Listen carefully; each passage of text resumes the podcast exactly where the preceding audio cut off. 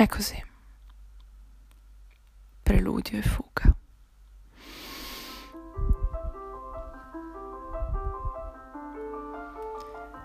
Che cos'è?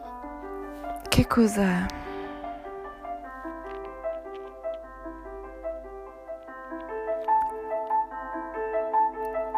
La preoccupazione. Quell'incessante lavorio dei pensieri dentro lo spazio determinato tra le tue orecchie.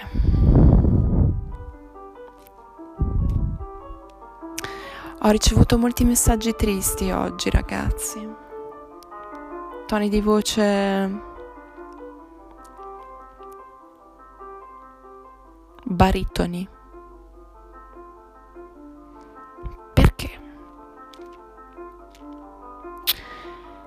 Parliamo un po' di astrologia, viva? Siamo nel pieno dell'ariete. Che cos'è l'ariete? Vogliamo dire? Va bene.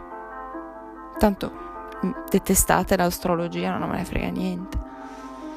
Perché la detestate? Perché oggi è il 31 marzo. Che cosa vuol dire?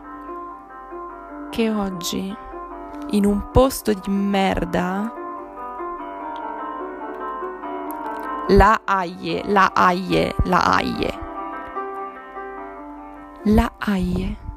Nel 1596, il 31 marzo, alla Aie, alla Aie, alla Aie, posto di merda in Francia, nasceva René Descartes, che a Torino lo chiamano Cartesio. Cartesio nasce come fondatore del razionalismo, una, una, corrente che fondamentalmente dice che doveva fare la chiarezza, invece fa un sacco di spazzatura. Belandi fa, fa un casino della Madonna, io ve lo dico ve lo dico. Voi siete particolarmente tristi perché esattamente un paio di anni fa, insomma, nel 1596, nasceva questo cretino. Perché va detto che Cartesio è un cretino. Ora lo so che fate tutti i fighi che pensate, no? Che il riduzionismo, yeah, le... tanto tutto può essere ridotto a una, un algoritmo, l'algoritmo dell'amore. Vi, vi, vi, conoscete ormai su Grinder, su Tinder, fate i figli su Busù e ordinate la spesa su Glovo, no? Ma io non lo so. Ma è più bello il menu della realtà? No, facciamo un esperimento. Adesso lo facciamo veramente perché Va bene, va bene. Vi spiego prima che cos'è Cartesio, se no mi rompete troppo il cazzo. Insomma, quest'uomo qua. Allora, per Cartesio la realtà esiste solo perché c'è questa cosa che si chiama il cogito, cioè che c'è il tuo cervello, no? Lui dice che c'è una parte del tuo cervello, che è la ghiandola pineale, dentro la ghiandola pineale, e dice questo cogito fondamentalmente, cioè il, il tuo pensiero, che è l'unico fondamento, cioè l'unica ancora di salvezza. Voi siete lì, no? Che vi fate le domande su Covid, su come, come, come, dove andiamo, dove andiamo, dove andiamo. L'uni- voi dubitate di tutto, come lui, no? Che dubita di tutto. Dubita anche che 2 più 3 faccia 5, il dubbio iperbolico, dubita di tutto. Però non riesce a dubitare, di dubitare. Cioè lui sa che dubita, no? Sa che dubita. E allora si chiede, no? Il genio, il genio, ma dov'è che dubito? Dov'è che dubito? Dov'è che dubito? Ergo sum, cioè dice, l'unica cosa certa è che dubito. E intanto me la tengo. E da qui ci deduco che sono. Quindi, se sono e sono dubitante, e fin qua ci siamo, pensante. E notiamo bene che dice res, no? Cioè che vuol dire cosa pensante, res cogitans, e res extensa, cioè che cosa che ha delle dimensioni, no? Una profondità e tutte quelle robe là. Bene, poi ovviamente siccome è un furbo, furbo dice ma che idee ci sono allora, no? Che idee pensa questo, questo pensiero dubitante? Dice che pensa delle idee avventizie, cioè che sono la fotografia delle cose che ci sono, no? L'albero, in verità la foto dell'albero, che tu lo pensi, che grande idea, ma quale idea? Non vedi che lei non ci sta? Che idea? E poi le fattizie, le fattizie, cioè l'unicorno, l'amore della tua vita, la vita romantica, la vita di coppia, la casetta in Canada, tutte queste cagate qua, lui dice che sono fattizie. E poi dice, no? così l'attacca lì come un post-it mezzo attaccato con il cappero del nonno. Dice che ci sono queste idee innate che non ho creato io, e... ma sono là e ci sono, no? Sono la perfezione, l'infinito e il principio di non contraddizione. Coglione, che il principio di non contraddizione non esiste, però secondo lui esiste. E poi dice che c'è un'altra idea innata che gli viene in mente così una mattina, che è quella di Dio, che è uguale a dire infinito, e, e quindi così è contento, no?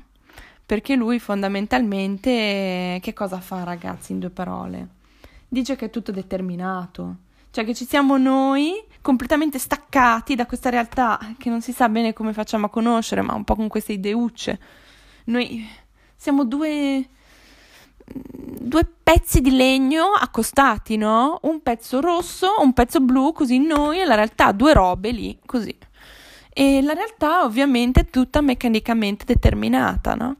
C'è la grandezza, il movimento, quindi è tutta una grande macchinetta che va e anche il tempo che eh, apparentemente non è spazio, perché sembra il tempo, no? Non sembra spazio. Secondo lui, lui te la dice che si chiama spazio, ma in realtà è spazio geometrico, no? Eh, secondo lui è tutto, è tutto spazio fondamentalmente. Eh, perché eh, essendo la res extensa completamente diversa dalla res cogitans, stiamo parlando proprio di un dualismo ontologico, cioè come alcuni modi di concepire la separazione tra i sessi, no? I maschi e le femmine, il vero e il falso, il giusto e lo sbagliato, la testa e il tavolo e la testa che conosce il tavolo, così, tac. Perché? Allora, perché ha portato tutti questi problemi mentali Cartesio? Perché è proprio alienante come tipo di filosofia, no? Cioè tu hai da un lato la, il cervello che è libero, consapevole, però ha degli attributi esattamente come ce li ha il tavolo, che è fatto di spazio, che è inconsapevole, che è determinato. È proprio il dualismo, no? Nel dualismo l'uomo, l'essere umano, sta male, sta male. E niente, è, una merda. È proprio alienante, non, non si capisce più niente perché tu la realtà la pensi, ma sono soltanto delle piccole foto di realtà, però tutto funziona in questo meccanicismo, quindi vi rendete conto di quanto è sfigata la filosofia di Cartesio? Io ora vi faccio una domanda, ma voi quando andate al ristorante, cioè immaginate voi vi sedete al ristorante e iniziate no, a sfogliare il menù e vi dicono che ci sono delle cose buone. Allora, la prima cosa buona che mi viene in mente, and- a me piace tanto il salmone, mi immagino, no? Un, un trionfo di salmone, poi vabbè, ovviamente tutti gli scampi, Mazzara del Vallo, Gambero Rosso, no? Le solite cose buone che ci immaginiamo, no? Poi arriva il cameriere e fa, no, ma guarda, questa è la res cogitans, la res extensa è finita mm, non c'è. Cioè voi, quando andate al ristorante, lo volete leggere e basta il menù o volete anche mangiare? Cioè voi nella vostra vita volete soltanto la descrizione delle cose, i pensieri delle cose o le volete provare le cose? Non lo so. Io vi lascio con questo quesito. No, non vi lascio solo con le domande, non vi lascerò da soli. Miei piccoli cliché tabù, non vi lascio soli. Allora, mm, gli rompono talmente i coglioni a Cartesio perché ovviamente lui aveva ridotto un po' tutto a merda, no? Cioè, vi sale l'angoscia, francamente. Cioè, io sono sicura che a furia di... Perché, perché si chiama irrazionalismo quello di Cartesio? Perché a lui le seghe mentali piacciono tantissimo. Lui dice che bisogna star lì a casa a pensare tutto il giorno, no? E mm, bisogna favorire il dominio della ragione sulle passioni. Insomma, è la porta verso la depressione, ragazzi. Scrive anche un libretto con scritto le regole della morale provvisoria. Allora, secondo me gli avevano rotto i coglioni i preti perché probabilmente con sta storia che, ehm, che Dio era così, insomma, no? una di quelle idee innate che abbiamo capito che era un po' attaccata con lo sputo. Tutta questa storia del meccanicismo, del continuare con la ragione, la ragione, la ragione si erano un po' insospettiti, no? Allora lui fa queste regole della morale provvisoria, che vi dirò che felicità. Allora, bisogna obbedire alle leggi e agli usi e costumi dei popoli. Beh, grazie. E bisogna superare l'indecisione riformare il sé. E, e poi continuando a coltivare la ragione, la norma fondamentale dell'etica cartesiana. Se io do il primato alla ragione, Vinco sulla volontà e le passioni e sarò libero. Ma voi vi rendete conto che questo modo di crescere porta a un malessere? Ragazzi, dobbiamo uscire dal dualismo cartesiano, dobbiamo prendere in mano il menù, tirarlo in testa al cameriere e dirgli subito di portarci la bistecca. Se no non ce la caviamo, eh. Poi vabbè, mm, finisco con la parentesi dell'ariete perché così almeno la prendiamo un po' a cornate questa giornata qua. Eh, l'ariete è il simbolo dell'individualismo. Che cosa vuol dire? Che l'ariete è egoista, cioè pensa solo a quello che vuole lui, no? Ai suoi bisogni, mette il, su- il suo bisogno davanti a quello di tutti. E, e niente e quando è che questo può diventare controproducente? Quando da un lato Cartesio, dall'altro l'Ariete, quindi tu ti chiudi nei tuoi bisogni egoistici, nelle tue paure, nel tuo io, che diventa un labirinto di, di dubbi, di incertezze. E non, purtroppo non fai come Cartesio che alla fine smette di dubitare, ma almeno trova che ha dubitato. E no perché l'individualismo eccessivo ti porta a una totale perdita del sé, nei meandri del sé.